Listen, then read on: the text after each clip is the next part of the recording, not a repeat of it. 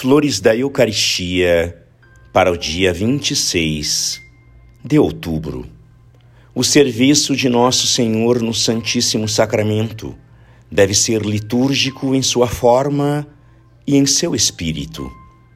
Todo serviço tem uma lei que lhe determina os deveres, uma regra que lhe prescreve os detalhes e que lhe aponta a ordem a seguir. Assim é o que o cerimonial da corte de um rei se impõe, sem restrições, aos súditos e aos servos. Jesus Cristo não estabeleceu leis formais para o seu culto.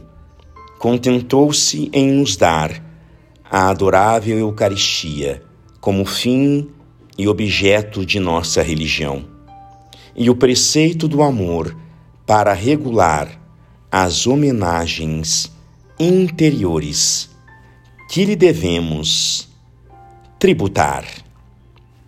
Graças e louvores sejam dadas a todo momento ao Santíssimo e Diviníssimo Sacramento. O Senhor esteja convosco, Ele está no meio de nós. Por intercessão do coração imaculado de Maria e de São Pedro Julião em Mar, Abençoe-vos o Deus Todo-Poderoso, Pai, Filho e Espírito Santo. Amém.